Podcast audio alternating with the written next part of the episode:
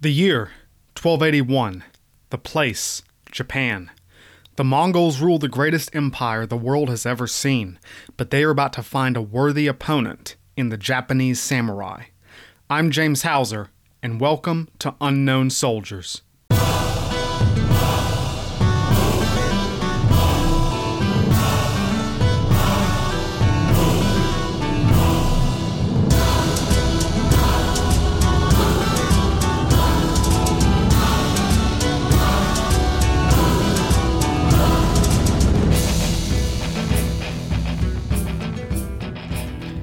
Hi, everyone, and welcome to the Unknown Soldiers podcast. This is episode two Divine Wind.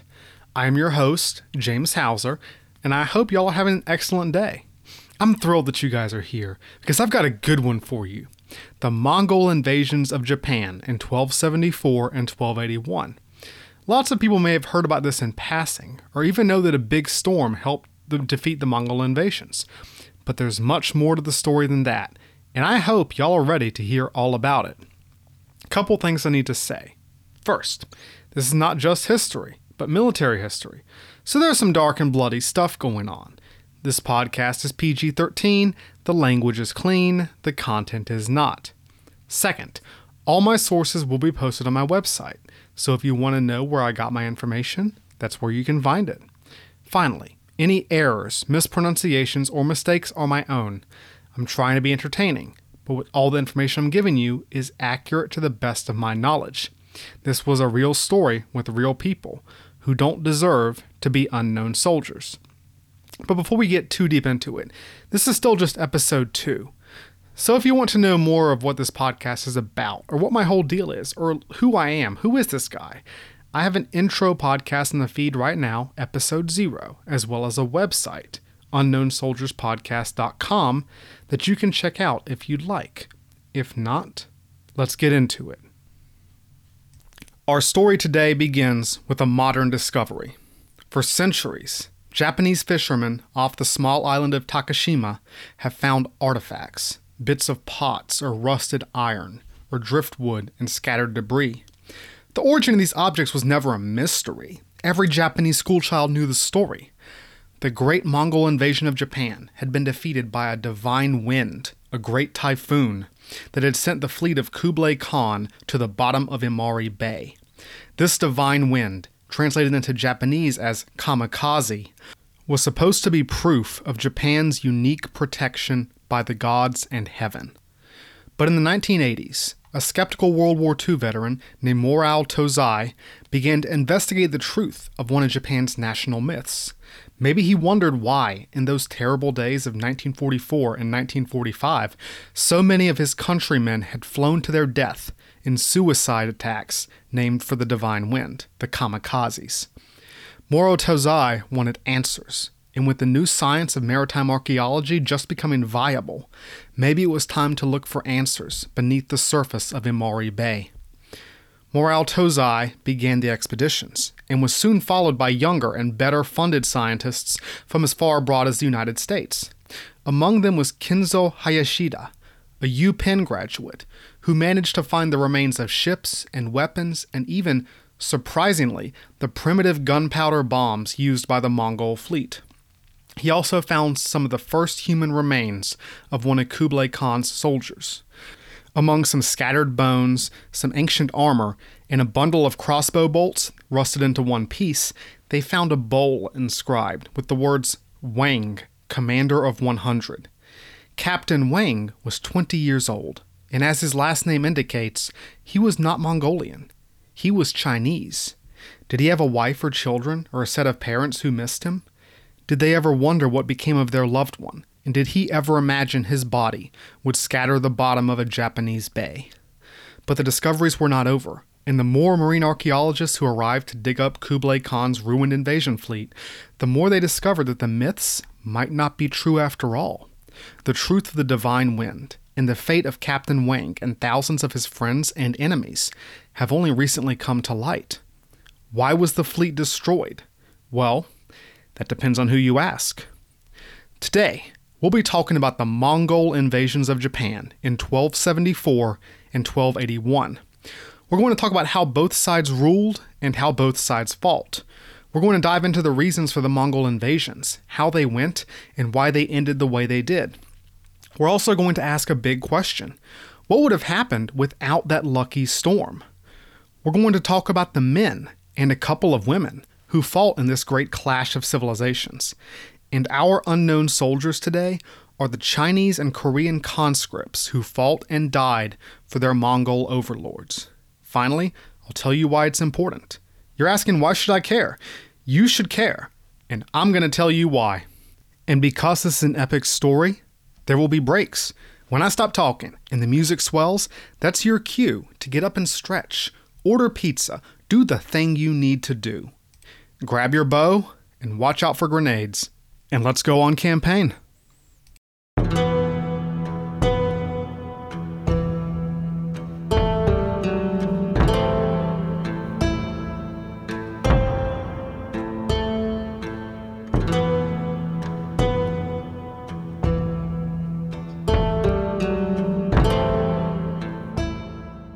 Where are we going, you ask?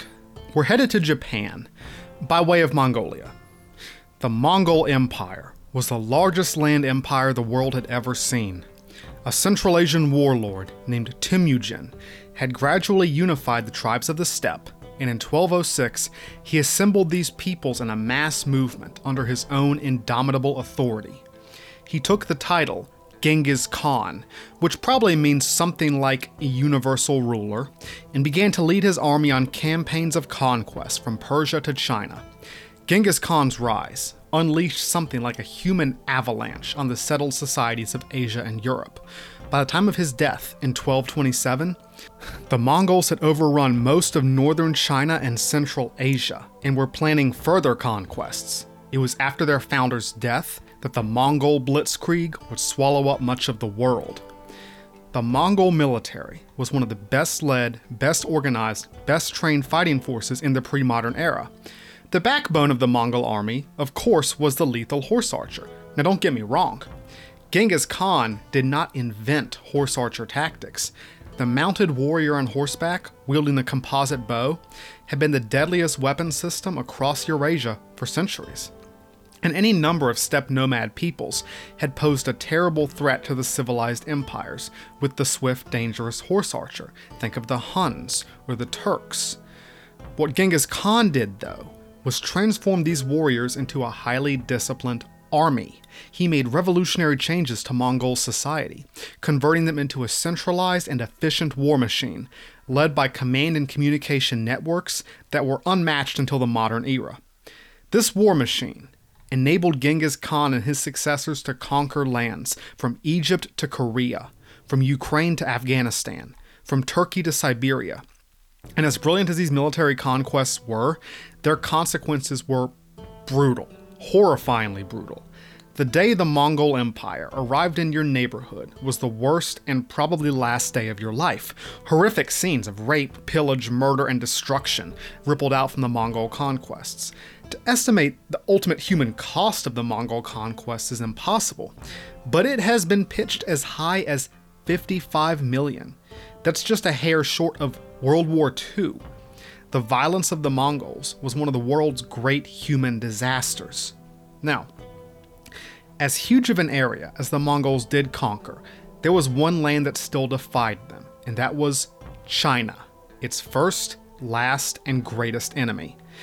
Genghis Khan had led the first attacks on China way back in 1209, but by the 1260s, 50 years later, the Song dynasty of China still held out in the southern half of the country. Even the greatest Mongol generals had only been able to make slow progress against the Chinese. China was the Mongol Empire's biggest piece of unfinished business, and the task of finishing said business would fall to Genghis Khan's grandson, Kublai Khan. From the moment he became Great Khan of the Mongol Empire in 1260, Kublai Khan set his attention and energy to the conquest of Song China. Now, this was a massive war, a huge undertaking involving hundreds of thousands of men on both sides. It was gargantuan. Even the terrible Mongol cavalry had trouble with the great walled cities, powerful and disciplined infantry armies, and especially the Song Chinese navy. Kublai had to adapt and change normal Mongol strategies to cope with this new challenge, and this required incorporating Chinese subjects into his army, both as disciplined infantry forces and as the seed of a new Mongol navy. Kublai Khan represents sort of a merger between the old Mongol ways and the ancient traditions of China. He had come to realize that you can conquer territories by being a genocidal maniac, but it's kind of hard to rule that way. This also suited his character, since Kublai was always more thoughtful, complex, and philosophical than his more traditional Mongol contemporaries. He had something like an infatuation for Chinese culture, and compared to his predecessors, he was a tolerant and enlightened ruler who promoted learning and culture. Yeah, compared to his predecessors. Kublai Khan is still a Mongol. He's still really brutal. He's just a little bit less brutal. A nicer side of brutal. This was a strategic move as much as it was a personal one, since conquering and governing China just required a different approach. It's fair to say that the Mongols had to sort of become a little bit Chinese in order to complete the conquest of China, but Kublai took it one step further. In 1271, he officially announced the Yuan dynasty, basically declaring himself the new Chinese emperor. A lot of his Mongol kinsmen might have said that Kublai was conquering China's land, but China had conquered his mind. But China was not Kublai's only concern. As the war against the Sung dynasty continued for years and years, the Mongol armies still expanded into other lands as well. One of these lands, overlooked for a long time, was Korea. After a series of complicated diplomatic and military events, in the year 1273, just as Kublai was still grinding away in southern China, some of his generals managed to overcome the last vestiges of resistance in Korea. But here, of course, the Mongols stopped, because Korea hangs like a great dagger into the East China Sea, and the Mongols had yet to build a great fleet that could carry their conquests over the water. But already, Kublai's eyes were turning east. Across the Straits of Tsushima, only 100 miles from Korea, lay the mysterious, unconquered islands of Japan. What's the image in your head when you think of pre modern Japan? Maybe you think of ninjas or katana wielding samurai and their huge boxy armor with little horns on top of it. Or maybe you think of geishas or men in kimonos pouring tea. Those are the pop culture images of pre modern Japan. Most of those images, though, come from much later periods in Japanese history than the one we're talking about. The popular samurai images, especially, come from early modern Japan, which is just about the same time as the European period of Elizabeth and Shakespeare, so far from medieval. Pop culture has a way of smushing a bunch of stuff from different eras into a single mental image. Did William Wallace wear kilts? Probably not. Did he paint his face blue? Probably not. Same thing, they just smushed together Japanese culture into one era. Japan we're looking at in the 1270s was a totally different beast. Now, the government of Japan in this period was complicated. It was bonkers complicated, downright labyrinthian. It was like a Russian babushka doll of who controls who. Well, here we go. So Japan had an emperor, right? Makes sense that he would be in charge, right? Eh, wrong. The Japanese emperor hadn't really been in charge of Japan for like five centuries by the 1270s. He was a figurehead, a religious and administrative symbol that was incredibly important for political legitimacy, but still a figurehead. For most of the last few centuries, the emperor had been under the control of various stewards and courtiers, usually from the Fujiwara or the Taira families. But in the 1180s, a new military family called the Minamoto had come to power, and they had established a new government at their family home of Kamakura. The Minamoto established the military dominance of the powerful samurai families over the central government. So there were two capitals the figurehead at capital of the emperor at Kyoto, and the Minamoto capital at Kamakura. The Kamakura military government was known as the Bakufu, or literally tent government, like a military camp. But the Minamoto leaders were also given the ancient military title of Sei Taishogun, or literally barbarian fighting general, by the emperors, which has led Western historians to refer to this position as just shogun. The Bakufu reinforced its power by granting the title of governor to powerful noble families, who in turn handed down territories of their own to lesser families. This system of government kinda looked like the European system of counts and dukes and knights, you know, feudalism, what some people call feudalism. But there were important differences. The imperial bureaucratic structure remained unchallenged, and hierarchies were incredibly rigid. There was no chance of some weirdo fighting his way to the top of the Kamakura Bakufu. This was a system of military nobility, a decentralized system of knights and local lords that still followed a rigid power structure centered on Kamakura. Medieval Japan was much more formal and organized than its contemporary European counterparts. So, what does that mean? That means the Minamoto family is in charge, right? Eh, wrong again. See, the problem with any hereditary system is that eventually you have a kid in charge. You know, the old shogun dies, the new shogun's a kid. And kids can't really be in charge. Just ask any president of a high school student government. Kids can't be in charge. This meant that the real power in Kamakura fell to the regency, which by the 1270s was dominated by the Hojo family. So there you have it. The emperor is technically the boss, but it's really the shogun, but it's really, really the regent. And guys, I promise you, that is the simple version. The man in charge in the 1270s in Japan then was Hojo Tokimune, the young regent of the Kamakura Bakufu. When the first Mongol challenge to Japan arrived, Hojo Tokimune was 18. So yeah, okay, there's still a kid in charge. But Tokimune was an inspired leader, and he would do Japan proud in the years to come. He was a deeply religious Zen Buddhist obsessed with honor and the warrior's way, and these commitments would help him retain fortitude and courage in the trying times to come. Mess with a super radicalized, overconfident teenager at your own peril. The big political issue in Japan in the 1200s was religion. And as in many other societies of the time, religion was extremely important beyond just a confessional personal basis. Japanese religion was a fusion of the traditional polytheistic religion known as Shinto, with a complex network of gods and shrines and beliefs, with the various Buddhist sects that dominated the court and high society. Everything was religious. Everything religion was everything. War, peace, the harvest, the yearly weather, even personal fortune was considered to be affected by the gods. Japan was also in the middle of this period of something like a religious revival, with flourishing Buddhist temples and new populist cults circulating throughout the countryside. Now, despite Buddhism being a religion that is supposed to promote harmony and peace, there wasn't a whole lot of harmony and peace in Japanese Buddhism at this time. The Hojo regents of Kamakura had recently adopted the new school of Zen Buddhism, which had only recently come over from China in the last few decades. The social instability of the shogunate's takeover had caused an uptick in religious questioning and new ideas, and Zen was only one of the new creeds that had found favor in Japan. It was especially favored by Hojo Tokimune, the current regent. On the other hand, there was Nichiren, a prominent traditionalist monk who had no chill with Zen. Nichiren wanted that old time religion based on the ancient texts and traditional practices of Buddhism and despised the newfangled ideas of Zen.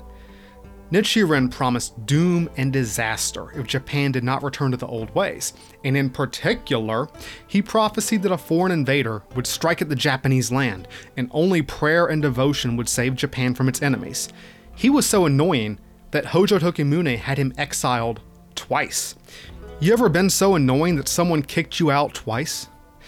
It may sound like I'm going down a weird rabbit hole with all this talk about Japanese religion, but it is all very critical to unraveling the truth of the Mongol invasions of Japan. Nichiren sounds like a million old school preachers from a million different time periods, including our own, but he was lucky enough to be right, because at that very moment, Kublai Khan's Mongol Chinese Empire was turning its eye towards Japan. We're not entirely sure why Kublai made the decision to attack Japan, especially since he was still heavily involved in China when he made that choice. But this actually may have been related. Japan had continued to trade with Song China during their conflict with the Mongols, and Kublai may have been trying to cut his enemies off economically. The choice of Hakata Bay as the main invasion site seems to point in this direction. since Hakata Bay was Japan's main trading port with the outside world. There was also the matter of the Wokou, the Japanese pirates that raided the Korean and Chinese mainland from their bases in Japan. In the 1250s and the 1260s, the Wokou menace was particularly damaging to Korea, which had just become a vassal of the Mongol Empire. Now, the Japanese government wasn't cool with these pirates and killed any of them that they captured, but the Wokou pirates may have caused Kublai Khan to see Japan as a security threat, a pirate haven. No one likes a pirate haven. Or, according to our first and most famous source on the invasion of Japan, there was another possible reason. Marco Polo lived in Kublai Khan's China during the invasions of Japan, and he claimed that the island of what he called uh, Zipangu was a land of limitless gold. Now, this is obvious bull. This is obvious bull. Some El Dorado type mythology, but who knows? Maybe Kublai believed that Japan had limitless gold. Or maybe the Mongol emperor was just in a conquering mood and felt like kicking Japan around would be fun. It wasn't like the Mongols ever needed much reason to go attack somebody.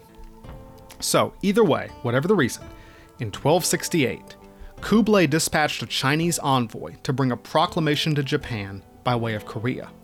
Even as this envoy sailed, Kublai was ordering the Korean vassal state, the Korean king is his vassal, to build a fleet and conduct reconnaissance of the islands south of Korea. At this point, Kublai seems like he just wanted to blockade the trade routes between Japan and China, and if he could persuade Japan to break off relations with China, that might solve the issue right there. Japan was a small, poor country, almost not worth the effort of conquering, but if they continued to trade with China, they would have to be dealt with. The letter from Kublai Khan ended up reaching the, both the emperor's court in Kyoto and the Bakufu in Kamakura. Here is how the letter began. The Emperor of the Great Mongols, being commissioned by heaven, hereby respectfully presents a letter to the King of Japan. From time immemorial, rulers of small states, the borders of which closely adjoin, have always endeavored to maintain friendly relations with each other, and have manifested mutual respect and trust. On our part, we, from the time of our forefathers, have received the mandate of heaven and have ruled the universe. Innumerable people in far off lands have learned to fear our power and have longed for our virtuous rule. It ended like this we hope that henceforth you will enter into friendly relations, and that both our people and yours will enjoy peace and harmony. Moreover, the sages consider the entire universe one family. Therefore, if we should not establish friendly relations with each other, how could it be in accordance with the doctrine of one family? Who would care to appeal to arms? I hereby leave the matter to your Highness's careful consideration. Reading between the lines, this was an obvious threat. Friendly relations to the Japanese was basically code for submission, and the Japanese had never submitted to anyone, even the various empires of China. The contrast between the Emperor of the Great Mongols and the King of Japan in the letter obviously placed one above the other. Finally, the last paragraph implied a threat of war. Who would care to appeal to arms? Obviously insinuates that if you don't become our friend slash subordinate, we will appeal to arms. The Japanese courts, both the imperial in Kyoto and the bakufu in Kamakura of young Hojo Tokimune, answered the Khan's letter with silence, infuriating, defiant silence. Kublai sent diplomats again in 1269, 1271, and 1273, but they were ignored, not allowed to proceed to the capital, and confronted only with stony silence. Kublai received no answer, but that was all the answer he needed. The Koreans were ordered to construct a fleet, and plans were laid for the first Mongol invasion of Japan. So, what did the Japanese have to face the Mongol juggernaut? What forces did this poor isolated island kingdom have at its disposal to fight the mightiest military of the age? Alright, guys, let's meet the samurai. Well, kind of. These aren't your movie samurai. I'm going to prove that to you with the first piece of information you're going to get. What is a samurai's main weapon? Did you say a sword? Eh, wrong. At least for this time period. Samurai warfare in the Kamakura era of Japan revolved around the Kyoba no Michi, the way of bow and horse. That's right, the most famous horse archers in history, the Mongols, would confront a Japanese samurai culture that also revolved around horse archery. But unlike the light, coordinated, disciplined Mongol horse archers, with their short compound bows, the Japanese had developed a totally different style. They rode much smaller horses in much heavier armor, firing much larger bows with longer hafts on their arrows. This was a much less mobile, almost more formal style of warfare. The smaller horses of the Japanese islands would not be replaced by large mainland animals until much later in history. So that the Japanese samurai was a slower but more well armored counterpart to his Mongol adversary. Now, there were no slouches in combat. Japanese samurai archers were incredibly accurate, and they were still very skilled at hand to hand combat with their tachi or their katana. The samurai were powerful, capable warriors, but they were all out for their own goals and glory, and they were very hard to coordinate in battle. Despite the careful, complex, labyrinthine organization of the Japanese government, the Japanese military was incredibly decentralized and very difficult to control from above. When samurai did join battle, there were very little formalized tactics or centralized command involved. The average tactical unit was a prominent samurai and his warrior band, usually consisting of a handful of follower samurai and some random soldiers armed with spears. These bands were rarely larger than 20 or 30 men, so basically any samurai battle was, was just a bunch of samurai and their boys doing their own thing trying to gain honor by burning stuff and cutting off heads. The battle usually consisted of samurai horse archers circling each other and trying to gain a precise shot on their opponent, almost like a bunch of miniature duels, while the poor peasant infantry shuffled around trying not to die. The samurai was a shining paragon of toxic masculinity. They were incredibly obsessed with pride, honor, and achievement, but not to the extent that they followed some sort of code. You would never find a more backstabbing, murderous, touchy group of men than the medieval samurai. Fights could be started, and sometimes battles and wars were started because of a personal insult or a slight. The samurai took every opportunity to ambush or assassinate their opponents, kill them in their beds, burn their fields, slaughter their civilians. These guys did not play fair. Honor was gained by results, not by the way in which they were accomplished. The whole idea of a faultless samurai honor code was not existent in the 1260s, 1270s.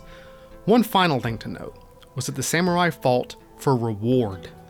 It was traditional Japanese practice to take eyewitness statements and testimony to determine which samurai were deserving of reward after a great war or campaign.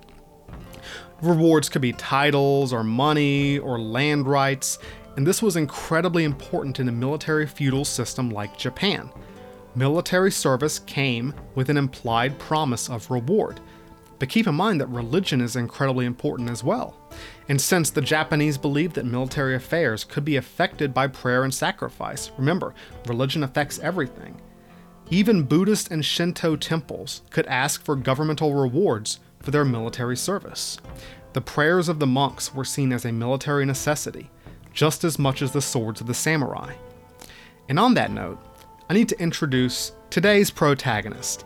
One of our most important sources for the Mongol invasions of Japan are the scrolls of a single samurai named Takazaki Suinaga, since he records a lot of the Japanese combat tactics that they used against the Mongol invasions. The good news for us is that Takazaki Suinaga was kind of a douchebag, which will help make his story very entertaining. This guy's great. Suinaga prayed to the gods all the time. But he didn't pray for his country to survive. He didn't pray for honor or glory. He prayed for rewards for his honorable deeds. Basically, he was all about number one. And the reason I like him so much is that everyone knows someone like this loser. So we're going to hear all about Takazaki Suinaga and his stupid hijinks throughout this episode. So that's the samurai. With their ritualized style of individual based warfare, they were about to encounter the ferocious war machine of the Mongol Empire.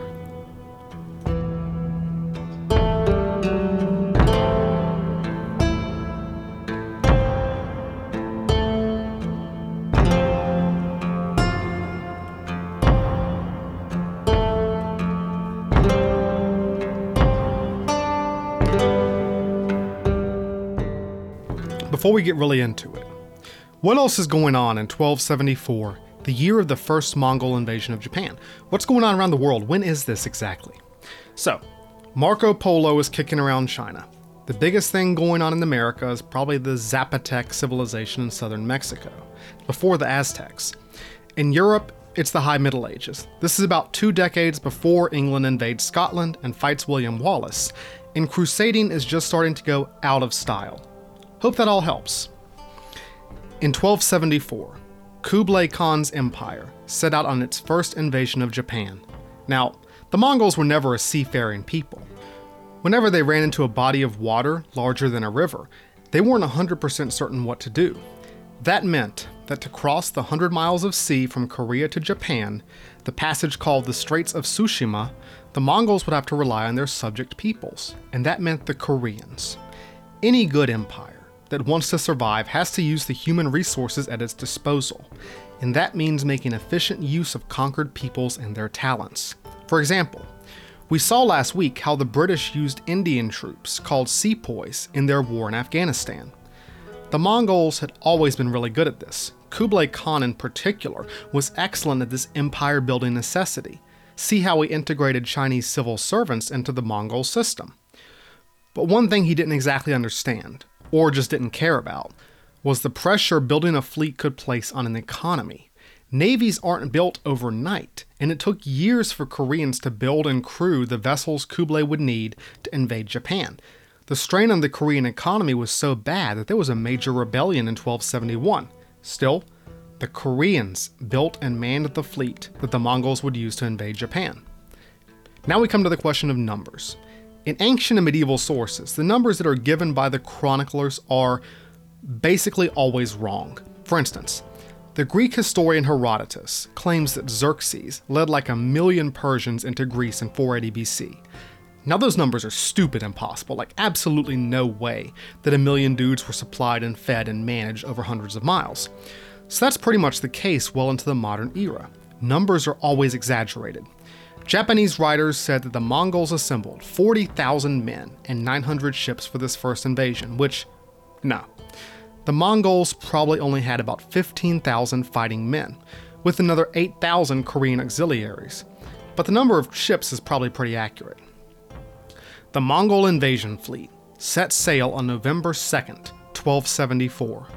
The first targets of the invasion would be the two small Japanese islands of Tsushima and Iki, which sit like stepping stones between the Korean and Japanese mainlands. These tiny islands had the very bad luck to be in the direct path of the world's most dangerous military. On the evening of November 4th, the Mongol fleet was spotted off the coast of Tsushima. Its governor, So Sukekuni, was ready with his small force of soldiers. According to legend, the gods had sent him a warning. The shrine of Hachiman, the god of war, had mysteriously caught fire just that morning, and when the fire was extinguished, a flock of doves landed on the burnt roof. The dove was Hachiman's messenger, and this was interpreted as an omen of imminent attack. Really nice of the gods to provide such a good early warning system. But that wasn't going to help So Sukekuni. He had 80 samurai horse archers and their small force of followers. So when the Mongols landed on Tsushima with around 8,000 infantry, the Japanese were heavily outnumbered. The assault on Tsushima would be the first clash of two drastically different ways of war the disciplined, organized war machine of the Mongols, and the feudal, personal warrior art of the samurai. Yeah, it didn't go well. When the Mongols landed in the pre dawn hours of November 5th, Sukekuni led his forces to engage them on the beach in a fierce, swirling battle.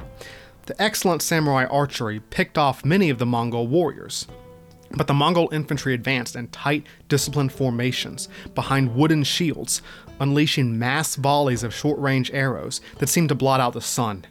The Mongols and Koreans relayed battle orders through the banging of drums and gongs, which instructed their soldiers to perform simple drills and movements, a lot like fife and drum would do in the age of the American Revolution. The Mongols were supported by rock throwing siege weapons that were fired from the ships. The first clash went about like you'd expect.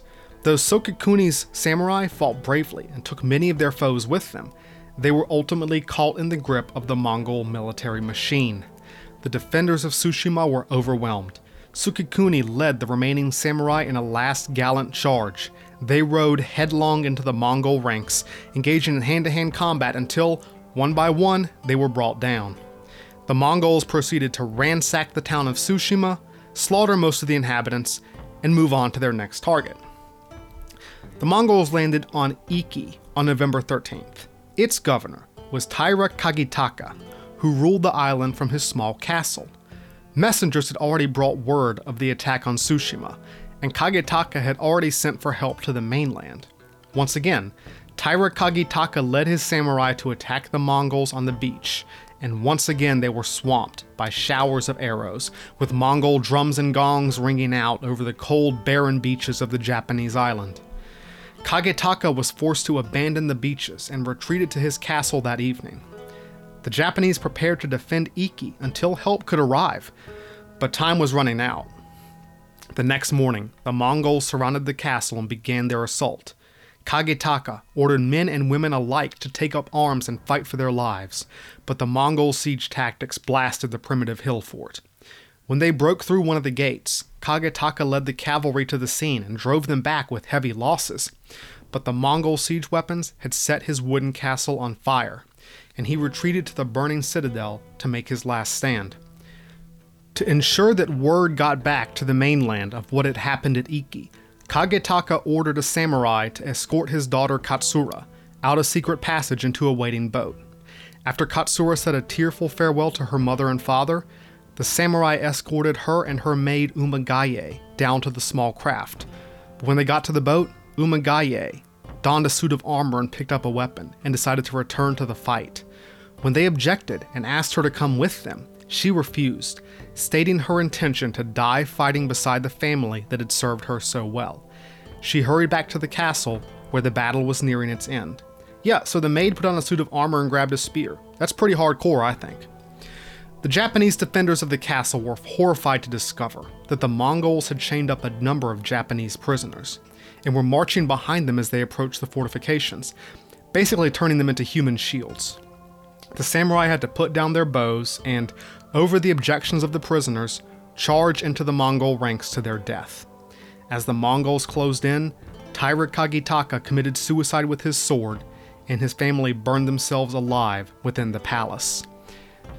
Kagetaka's daughter was killed in the escape attempt on the small boat, but his loyal samurai managed to get away and bring warning to the Japanese mainland. Behind him, the Mongols plundered and destroyed everything they could reach on Iki. As the Mongols set sail from Iki to make their landing on the mainland, they committed an act, of such amazing brutality that it seems fake, but it wasn't. The Mongols cut holes in the hands of all the women they captured, threaded a rope through the holes, and hung their prisoners from the sides of the ships. This grisly, horrible sight can you imagine that? Was one of the first things that the defenders of Japan would see when the Mongol fleet approached on November 19th, 1274. The fate of Tsushima and Iki would be the fate of all of Japan. All that stood in their way were the samurai. For their landing site, the Mongols had chosen Hakata Bay. Hakata Bay is an inlet on Kyushu, the southernmost of Japan's four main islands and throughout history, it has been Japan's window to the Asian mainland. Almost all trade from China or Korea flowed through Hakata Bay, and the local city of Zaifu was the headquarters of the Japanese government on Kyushu. It had been here that the Mongol ambassadors had landed and been ignored or turned aside. It had been here that the Japanese carried on their trade with Song China.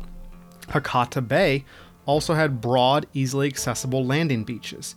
It was the logical choice for both military and political reasons for any invasion of Japan.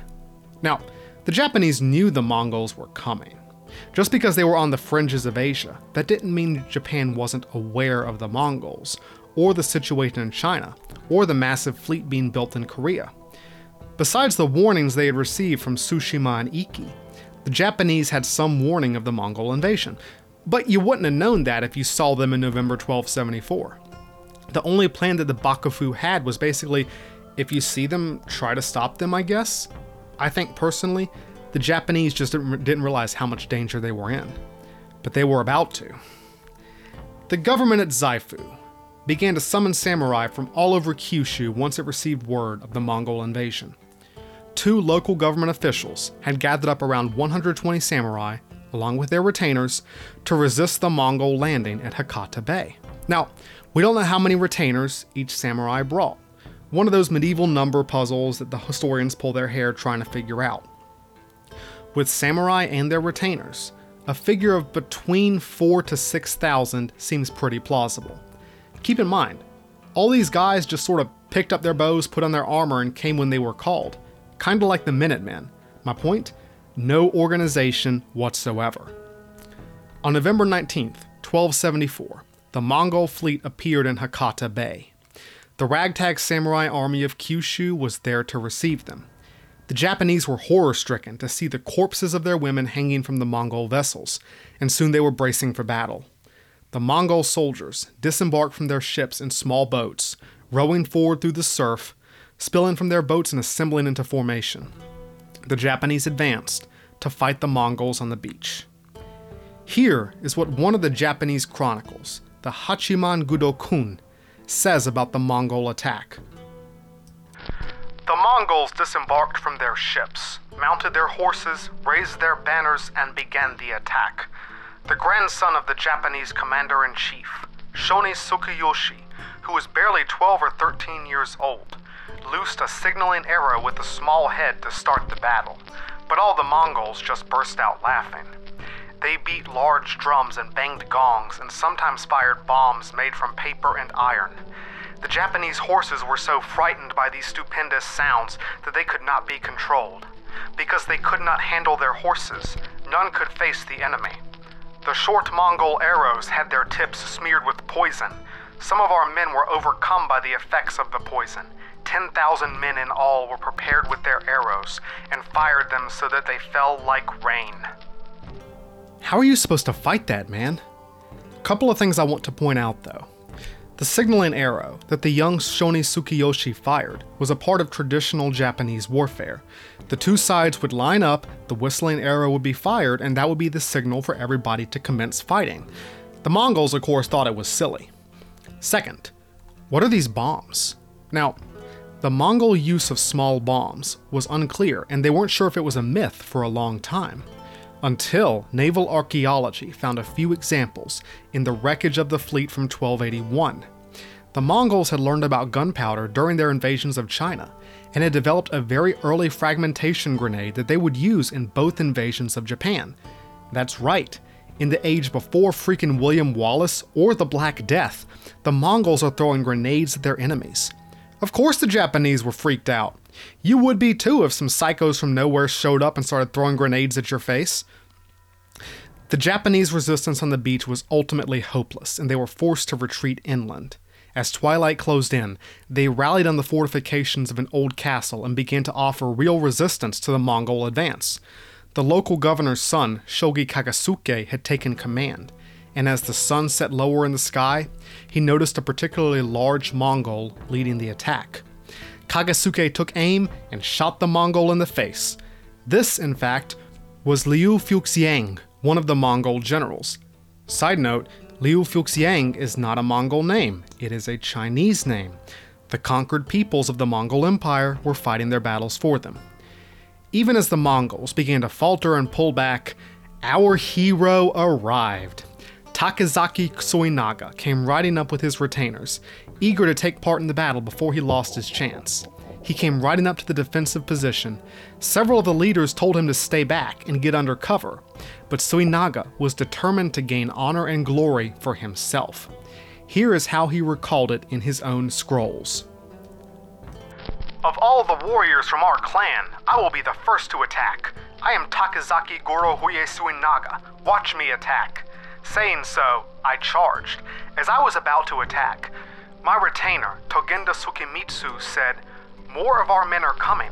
Wait for reinforcements, get a witness, and then attack. I replied, The way of the bow and arrow is to do what is worthy of reward. Charge! The invaders established their camp at Sohara and planted many battle flags. There we fought. My bannerman was first. His horse was shot and he was thrown down. Just after my horse was shot and I was thrown off, Shiraishi Michiyasu of Hizen Province attacked with a formidable squad of horsemen. I would have died had it not been for him. Against all odds, Michiyasu survived as well, and so we both agreed to be a witness for each other. Yeah, good job, hero. You charged against orders like an idiot, and it took someone else to pull your butt out of the fire. But that was often just how samurai operated. Personal glory and honor came before good military tactics. Though they should have thanked their lucky stars that not all the samurai were as dumb and reckless as Takezaki Suenaga. As night fell, the Japanese expected an attack at dawn, but it never came. The Mongol and Korean leaders had a conference that night on board their ships. Surprisingly, it was the Korean general, Kim Pang-yong, who wanted to stay and continue the fight. But the Mongol and Chinese generals wanted to pull back onto the ships. Liu Fuxiang, who had been shot in the freaking face, by the way, had obvious reasons for recommending retreat. After burning any Japanese building they could get to, including the Hachiman Shrine at Hakozaki, the Mongols withdrew overnight. The Japanese woke up on November 16th to find that the invader had vanished. This sudden end to the invasion has been sort of mysterious ever since. The Mongols were clearly winning the battle when they decided to pull out and retreat. Now, the Mongols did run into a storm, either in Hakata Bay or on their way back. But this was nowhere near the terrible storm of 1281, and probably didn't have much to do with the cancellation of the invasion. November is well out of typhoon season, and the Japanese records don't even mention a storm.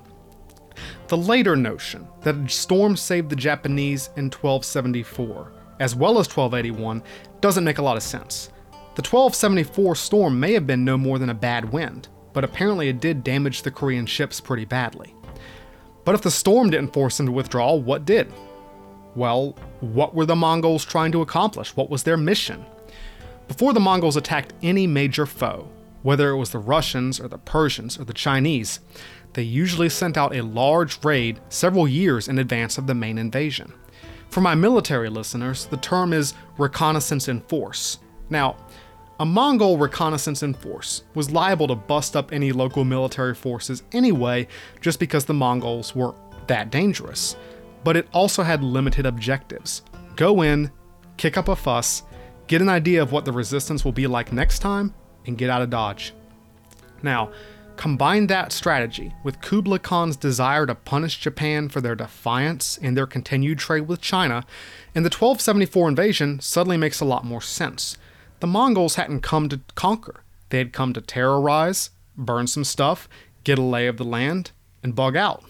So, what the Japanese saw was a miracle. The Mongols withdrawing when it seemed like they were on the verge of winning was probably just part of the plan all along. The Mongols had massacred a bunch of folks on Tsushima and Iki, burned the trade port of Hakata and a sacred Japanese shrine, and scared the living bejesus out of the samurai. And that was fine. Mission accomplished. To be honest, the Japanese had gotten lucky. They knew, all the way up to Hojo Tokimune in Kamakura, the Mongols would be back. This had been a wake up call, a warning. Next time the Mongols came, the whole Japanese nation would be fighting for survival. It was time to start preparing, and it was time to start praying. The rematch would come in 1281. It was in the years between the two Mongol invasions that Hojo Tokimune and his Bakufu really earned their legendary status as the saviors of Japan. It's kind of funny that the two major leaders in this struggle, the Mongol Emperor Kublai Khan and the Japanese regent Hojo Tokimune, never once set foot on the battlefield. You notice I didn't even mention the Japanese emperor's name because it's just not that important. These leaders just guided the course of events from long range, from Beijing and Kamakura. But that didn't mean their actions had no impact. In fact, the decisions at the capital cities would have a far reaching effect on the course of the Second Mongol invasion of Japan.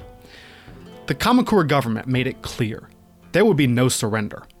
In 1275, Kublai Khan sent another set of diplomats to Japan to repeat his demands. You know, here's the first invasion, smack you in the face. All right, will you surrender now?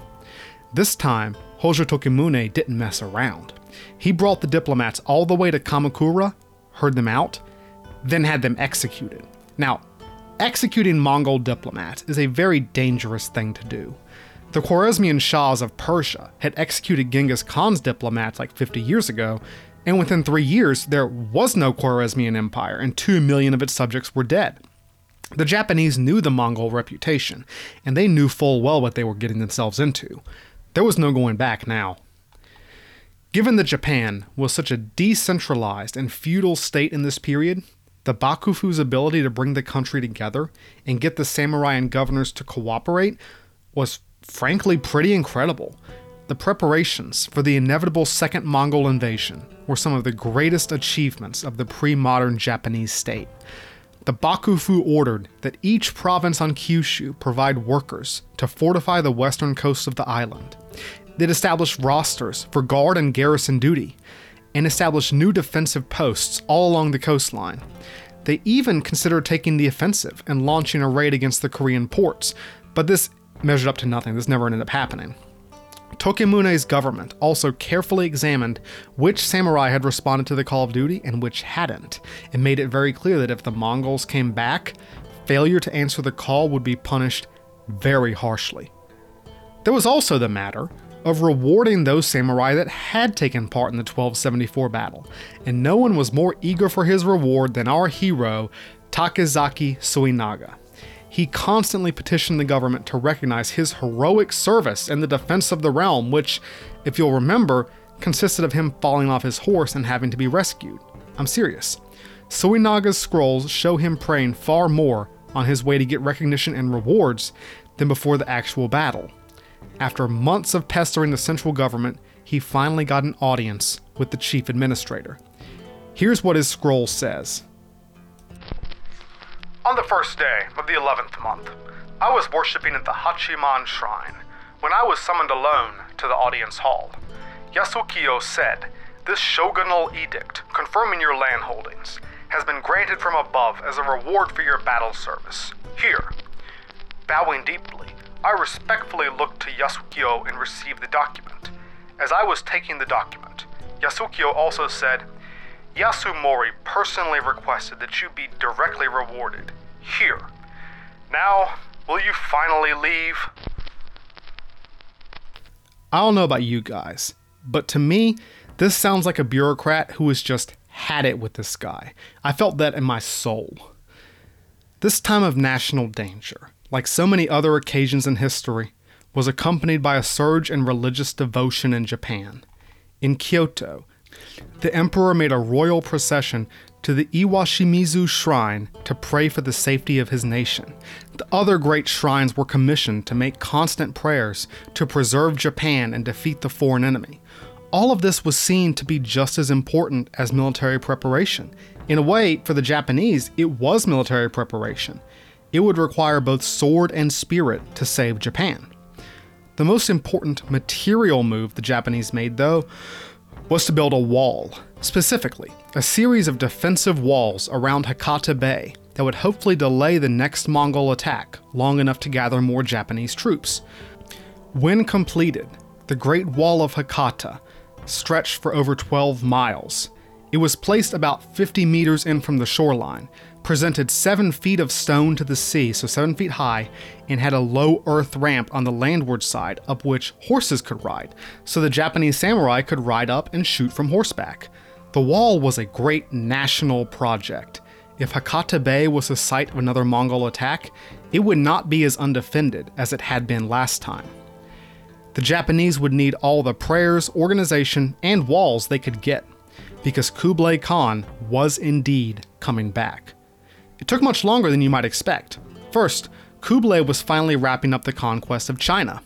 The remnants of the Sung dynasty were finally defeated in a gigantic naval battle in 1279, and it wasn't long before Kublai was ordering his new Chinese subjects to construct 600 more warships for another invasion of Japan.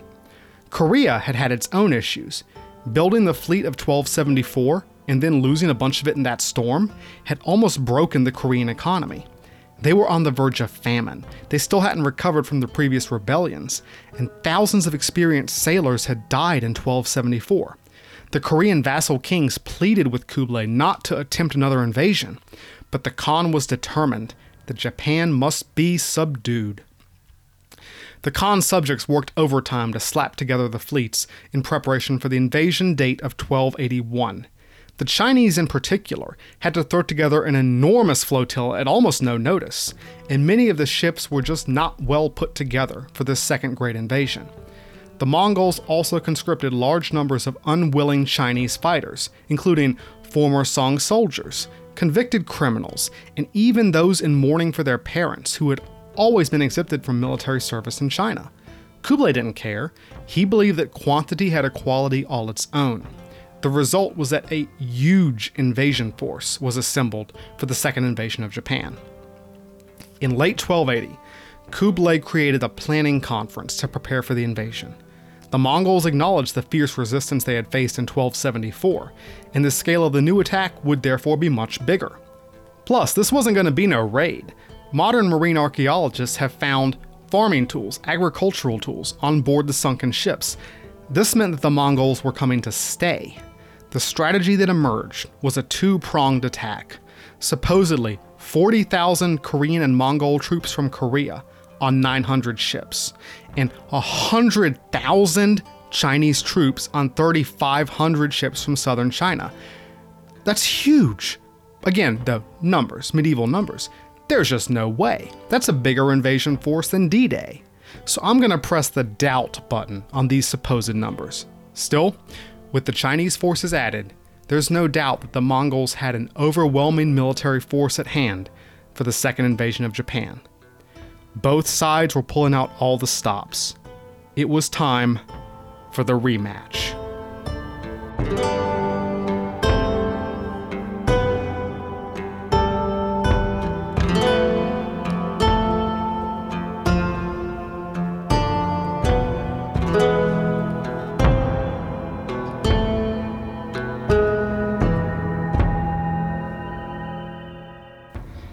In their second attack on Japan, one of the Mongols' big problems ended up being coordination. Now, it's not easy to coordinate military units today with radios and satellite communication, so it was much harder in 1281. But the Mongols had been historically good at long range planning and synchronization. The problem here, I think, was that the Mongols had never had to coordinate navies before, and a navy is much more dependent on the weather and on serviceable equipment than an army is. The fact was that the Mongols were supposed to attack in May 1281, so they could avoid the autumn and the storms that would come with it. That's the typhoon season. The Eastern Fleet, sailing from Korea, would take the same route the Mongols had taken in 1274. The Southern Fleet would sail over the East China Sea from China, rendezvous with the Eastern Fleet near Iki, then the two combined forces would launch one massive assault, aiming once again at Hakata Bay. The Koreans were ready when the time came, but the Chinese fleet apparently suffered a bunch of delays. There weren't enough ships. The ships weren't in good shape. They had trouble finding enough sailors and supplies. Basically, the Chinese just weren't ready on time. Either way, the Korean fleet set sail on May 22nd, 1281, right on schedule. They moved much slower than they had in 1274, mainly due to the fact they were a much larger fleet this time. But once again, Tsushima was the first target on their hit list. Once again, the Japanese put up a stiff, valiant resistance, but they were defeated, and Tsushima was ravaged again. The fleet moved on to Iki, where the resistance was now led by Shoni Suketoki, the young man who had fired the whistling arrow that had made the Mongols laugh eight years ago in 1274. Well, now the brave young commander led his limited numbers of samurai in a futile defense, passing to Japanese myth as a valiant hero. He even has a shrine dedicated to him that still stands on Iki today. But that wasn't enough to save the island. I mean, come on, why would you even still live on these islands after what happened in 1274? You know the Mongols are coming back. I'm surprised there was anyone left to defend them. So far, same result 1274. The Japanese on Tsushima and Iki were defeated, horrible acts committed against the civilians, which is par for the course for the Mongols. But after that, things went differently. The Eastern Fleet was supposed to wait at Iki for the Southern Fleet to arrive so they could attack together. That was the plan. But instead, for some reason, they did not do that. The Eastern Fleet decided to go it alone and attack Japan before the Southern Fleet arrived. We don't know why this decision was made, or even who made it, because We don't know who was in charge of this fleet, the records don't tell us. Whoever it was also made the even weirder choice to divide the fleet, sending 300 ships to attack the main Japanese island of Honshu in what turned out to be just a silly raid. Now, these were stupid decisions. Why would you not only attack before your entire force was available, but divide the force you currently have, knowing that the Japanese had been preparing for this for the last almost a decade? Who knows? Maybe the Mongols just had their worst dude in charge here. Maybe this guy was their Elphinstone. The upshot was that on June 23rd, a full week before the scheduled rendezvous with the Southern Fleet, so they didn't even know the Southern Fleet was delayed yet, the Mongol attack force sailed from Iki. While the eastern detachment, the raid on Honshu, was easily fended off by samurai, the main force moved straight into Hakata Bay, the same battle site, the same battlefield as 1274. But this time, the Japanese were not going to be firing whistling arrows or charging like idiots into the Mongol ranks. This time, they were ready. The Mongols rode their landing craft onto the Hakata beaches, but immediately ran into the wall. From atop the wall, Japanese archers on foot and samurai on horseback unleashed powerful, accurate volleys that kept the Mongols from establishing a foothold. The Mongols weren't able to get into their tight formations because the wall was too close to the sea, and they weren't able to shoot back at the Japanese because the wall blocked their line of sight. They were basically in the same position as the Americans on Omaha Beach in D Day. Remember Saving Private Ryan? Smaller scale, but you get the idea. But they didn't have the benefit of air power or naval bombardment to help them establish a beachhead. So the Second Battle of Hakata Bay ended up being a massive failure for the Mongols. They were just unable to land, and after multiple attempts to climb the wall, they were forced to pick up and row back to their ships. Once they had gotten back to their fleet, the Mongols decided to take over a couple of small islands in Hakata Bay, called Shiga and Noko, and use them as bases to raid the Japanese position. If a frontal attack hadn't worked, maybe they could wear the samurai down. But like I said, the Japanese were capital R ready. Hojo Tokimune and the Kamakura Bakufu had pulled out all the stops and dedicated every resource they could muster to fend off the Mongol threat, they had been preparing for eight years, and the preparations had been so thorough and demanding that it had stretched Japan to the limit. But the samurai had come, and they wouldn't just defend, they would attack. With the Mongol fleet idle in Hakata Bay, the Japanese had a ready solution. Shiga had a small sandbar that connected it to the mainland, which the Japanese used to attack the Mongols on land, but the really incredible counterattack occurred on the water. The defensive preparations had involved the stockpiling of small boats all along the coast, and as the Mongols sat at anchor in Hakata Bay, the Japanese took the fight to them. Under cover of night, or even in the daylight, samurai would pile onto small boats, row out to the Mongol vessels, board them, and get to work. Many of the small Japanese boats had folding masts, which could be dropped down to provide a footbridge and cross over to the Mongol ships. Some samurai even swam out to the enemy vessels, climbed aboard with grappling hooks, and assassinated their captains. In retrospect, this was actually pretty brilliant. This strategy emphasized the strengths of Japanese military culture, which are individual fighting skills, small group tactics, personal courage, and exploited the Mongols' weaknesses. The Mongols were just not ready for this tactic. You can't get into formation on the deck of a ship. They just weren't ready for crazy dudes in armor to start climbing onto their ships with swords and bows in the middle of the night. You know who else wasn't ready? Our old friend, Takezaki Suenaga. Having been rewarded for doing basically nothing in 1274, he was determined to make a contribution in 1281. Unlike many of the other samurai, I guess he hadn't brought a boat. Imagine his face. You guys brought boats? I didn't bring a boat. So he kept running up and down the beach trying to hitch a ride on someone else's boat, pissing a lot of people off in the process. This is hilarious. Imagine this. No one was willing to give up their seat to this douchebag samurai who already had a questionable reputation. And he even tried to force himself onto several boats only to get thrown off. Finally, Suenaga managed to persuade someone to let him on board. Let's go back to his scrolls. As they brought their boat nearby, I boarded. My retainers saw this and complained that I was abandoning them, but only I could embark. The way of the bow and arrow is to do what is worthy of reward. Without even a single follower, I set off to engage the enemy.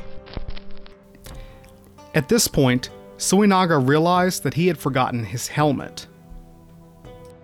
Since my retainers did not know that I had left my helmet behind, I picked up the shin guards that Morizane had brought on the boat, tied them together, and placed them on my head as a temporary helmet. When he saw a younger samurai who had removed his helmet, Suenaga tried to order him to hand it over, only to be turned down after several attempts and threats. He's literally trying to steal his subordinate's gear so he doesn't have to go in unprotected. How is one of our main historical sources for one of the most important events in history just one of the worst samurai ever? Know. As the bow rowed out to the Mongol ship, the samurai climbed on board, and Suenaga did not too bad. Even though the shin guards fell off his head during the attack, idiot, Suenaga cut off a few Mongol heads, and you know what? He did his part. Kudos, Suenaga, you weren't completely useless this time. So, raids like these crippled Mongol morale and caused heavy losses. Not all the samurai were as hopeless as Takezaki Suenaga. Kusano Jiro's force managed to board a ship and set it on fire, taking 21 Mongol heads back with them in the process. Kawano Michiari captured a general and brought him back alive. The result of all these attacks was that the Mongol fleet, surprised and bewildered by the hordes of angry samurai climbing all over their ships, retreated back to Iki on July 16th. They had hung around in Hakata Bay for three weeks with nothing to show for it except blood fire, and a bunch of decapitated generals. The Japanese had apparently driven off the second invasion. But by the beginning of August, the Great Fleet from China had finally appeared off of Iki. It had been delayed by almost two months, but it had finally arrived, and now the full force could attack together. Instead of attacking Hakata Bay again, the combined Mongol fleet decided instead to swing south and attack the hopefully undefended area of Imari Bay and the island of Takashima. This was far to the west of the stone wall that defended Hakata Bay, and so it was hopefully outside of the Japanese defensive plans. And the Mongols were right. The Japanese had built no defenses on Takashima, so they had to once again take to the sea to defend their homeland. On August 12th, a sea battle ensued around the island of Takashima. Sadly, we know very little about this sea battle.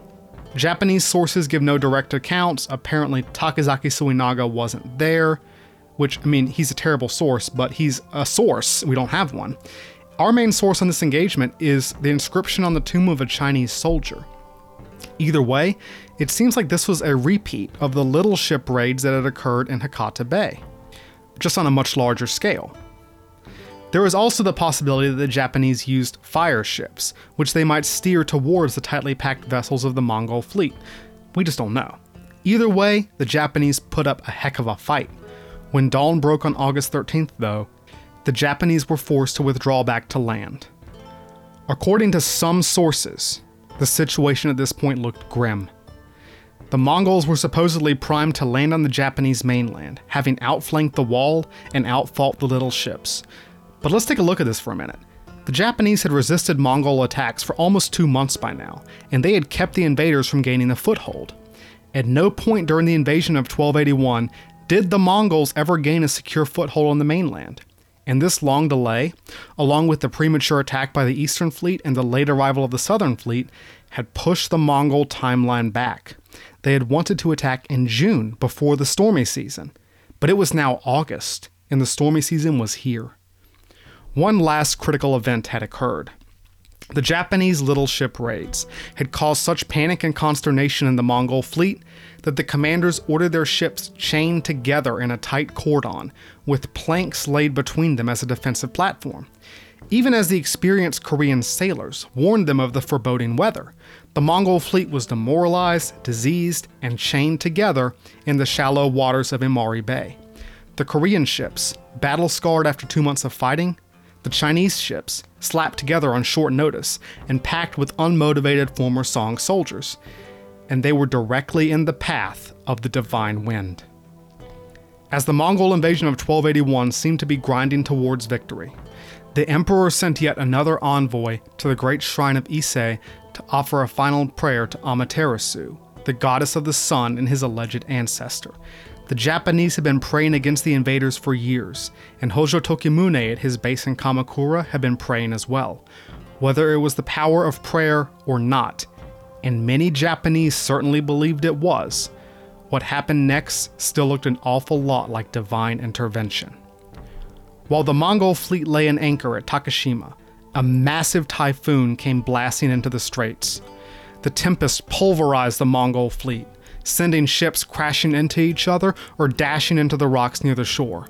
Men were flung overboard, and with no hope of rescue, countless numbers ended up drowning.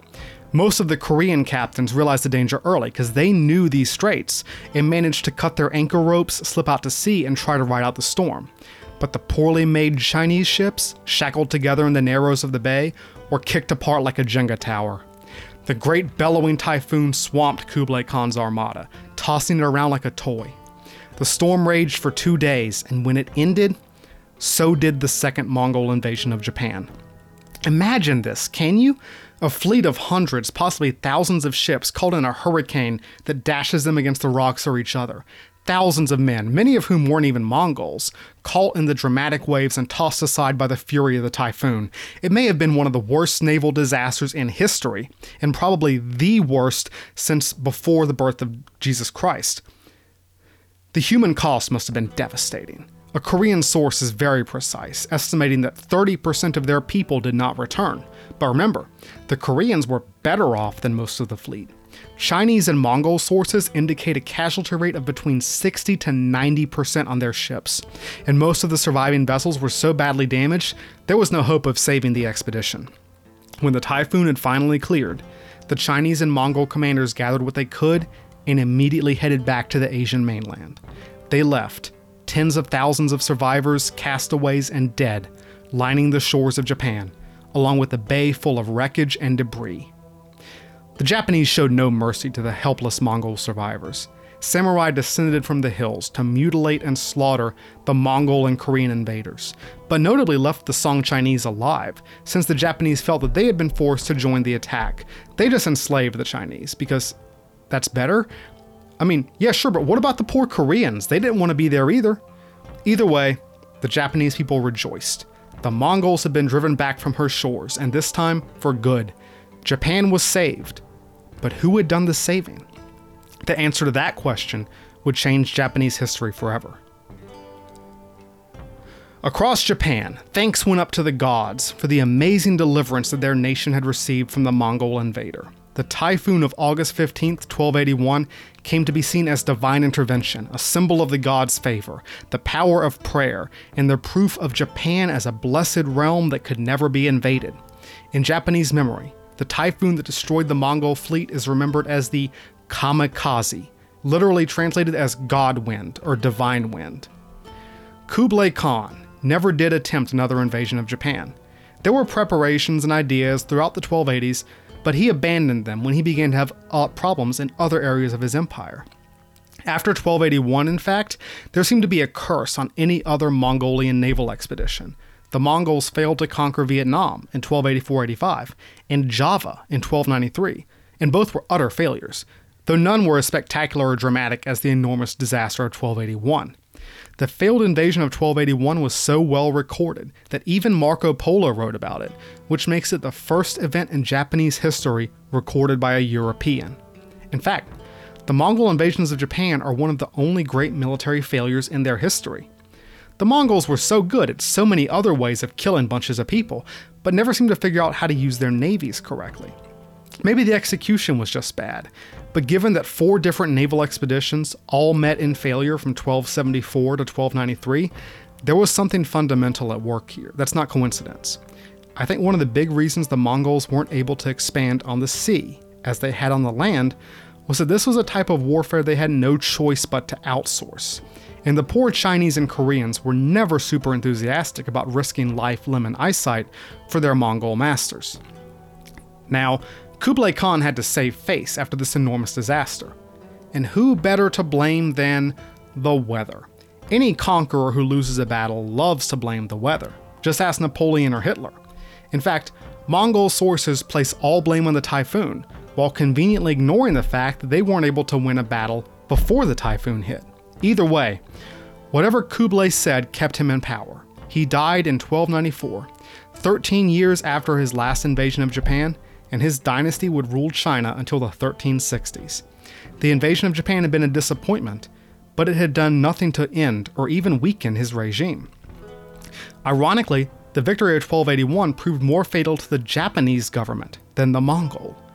Hojo Tokimune died in 1284 and is rightly regarded as one of Japan's greatest leaders for the determination and competence he showed during the threat of Mongol invasion. But the government's appeal to the gods for help and their belief that the gods had delivered Japan through the power of prayer ended up weakening the government's position after the invasion. It was the priests and monks that took credit for defeating the Mongols, and to them went most of the rewards that the Kamakura Bakufu gave out after the invasion. Remember how important reward and recognition was to Japanese samurai? Remember how important religion was to Japanese daily life? Well, it turned out that this left the samurai feeling mighty resentful. The financial, physical, and moral burden of defeating the Mongol invasion had fallen on them, but most of the credit and most of the reward went to the priests. This bitterness is the whole reason we have the scrolls of Takezaki Suenaga, who made a very lengthy record and appeal to the central government asking for reward for his meritorious service in 1281. Now, Suenaga was a pretty garbage samurai, but he did serve, and you can kind of see his frustration. All of this resentment would eventually lead to the downfall of the Hojo regime in Kamakura, the destruction of the first shogunate, and a period of civil war. Victory was a bitter pill for the Japanese government. Still, the myth persisted that the divine wind had been what saved Japan from the Mongol invader.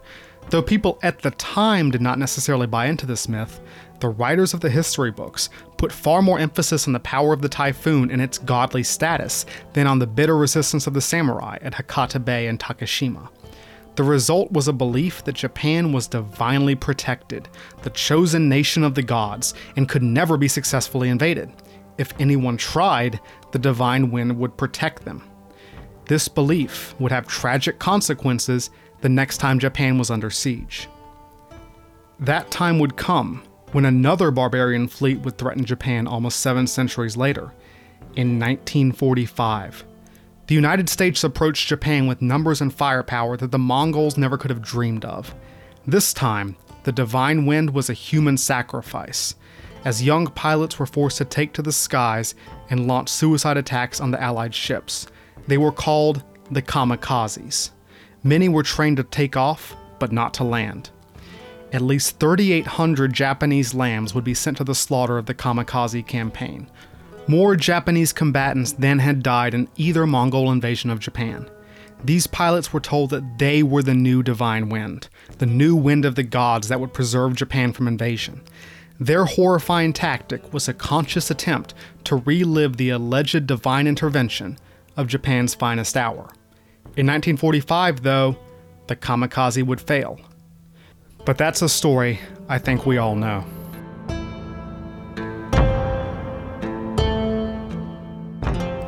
So, what's the point, James? Why does it matter? Why should I care? Okay, let's make a quick recap. The Mongols of Kublai Khan ruled the strongest empire in the world, but on two separate occasions, they failed to invade and subdue Japan.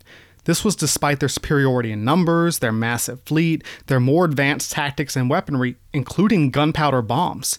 The Japanese, the definite underdogs, proved to be a tougher nut to crack than anyone expected. So, why did the Mongols fail? Why did they fail to defeat Japan? Was it Mongol incompetence? Was it the fierce resistance of the Japanese samurai and the Kamakura Bakufu's intense preparations for the second invasion? Or was it a little bit of divine intervention? Well, just like we discussed at the beginning, that depends on who you ask. Both the Mongols and the Japanese had a vested interest in downplaying the military aspects of the campaign and chalking it up to chance or divine favor. For the Mongols, it was an excuse. Not willing to admit that they had been defeated long before the typhoon showed up, Kublai Khan's generals played up the typhoon's impact on their defeat. They also exaggerated the impact of the much lesser storm of 1274. They even gave credence to the divine intervention theory. They claimed that Japanese prayers and gods had helped rile up the storm against them. This is the Mongols claiming this. Whatever they said worked, since it kept Kublai Khan from executing them for their failure. So, to the Mongols, the myth of the storm helped to cover up their failures, both in 1274 and 1281. For the Japanese, there was a powerful current of religious revival at the time, and it was this movement that sought to gain power and authority by claiming responsibility for the divine wind that had saved Japan. This was a convenient belief for Japanese nationalists later on, who, like so many people in so many countries, wanted to believe their country was special. The idea of Japan as uniquely protected by the gods became an article of patriotism, and the divine wind became part of this national myth. If you said that the kamikaze wasn't important, you might be saying that Japan wasn't special. But this is where the underwater archaeology that I mentioned at the beginning comes back into play. Remember those guys, those awesome scientists and archaeologists who found Kublai Khan's fleet? It was the archaeologists that revealed the poor conditions of the Chinese ships, their close locations to each other and to the shore, and the ropes and chains that bound them together when the storm came. The intensity of the kamikaze was what sunk the Mongol fleet, but the conditions that created this disaster were caused by two months of bitter Japanese resistance and the constant attacks of the small ships. The divine wind was a final knockout blow against an invasion that was already having problems and had already failed to achieve its goals. It wasn't the typhoon that stopped the Mongols, it was the Japanese. The undeniable valor, fighting ability, and preparation of the Japanese samurai had stopped the Mongols dead, which exposed them to the fury of the storm. Even idiots like Takezaki Suenaga had something to contribute to the salvation of their country. But that truth was not convenient to either the victor or the vanquished. It goes to show you how and why the past can be twisted to suit the needs of the present. And that's our lesson in this episode. Today, the great city of Fukuoka now occupies the coast of Hakata Bay. Very little is left of the battlefield, except for some remnants of the Great Wall and the remnants of men like Captain Wang beneath the waves. Nothing shows how the Japanese remember the Mongol invasions more than who they choose to honor at their site of victory. A statue of Nichiren, the reactionary Buddhist monk who prophesied of the Mongol invasion, stands in Fukuoka, looking out to the sea. The hustle and bustle of modern Japan passes by him every day. I wonder how often they think about it. Over 700 years ago, their entire civilization faced destruction by some of the most lethal warriors the world had ever seen. Japan still exists as it does today because of the determination of a few brave warriors the leadership of a few talented men, and maybe, just maybe, a little dash of divine wind. Hey, thanks a bunch for listening to this episode. I hope you had a good time, because the Mongols sure as heck didn't. I appreciate your support and feedback as I continue to try and get this podcast off the ground. If you like this podcast, please tell your friends about it. If you don't, tell your enemies. If you want to read some more about the Mongols or Kublai Khan, or just check out a bunch of my ramblings, you can check my website and leave a comment at unknownsoldierspodcast.com. If you want to support in other ways, you can find a donate button there as well. You can also find me on Facebook or on Twitter at UNK Soldiers Pod. You can even email me at unknownsoldierspodcast at gmail.com. I always appreciate feedback and commentary, even if it's just kind words. I ain't perfect, so if you got advice, I would love to hear it. Again, once more, thank you so much for listening. Also, pack your bags, because next week we're going to North America. We're going to meet a tiny Indian tribe called the Nez Perce and experience their heartbreaking trek across the Rocky Mountains, the most epic journey in American history. Hope to see you next week on Unknown Soldiers.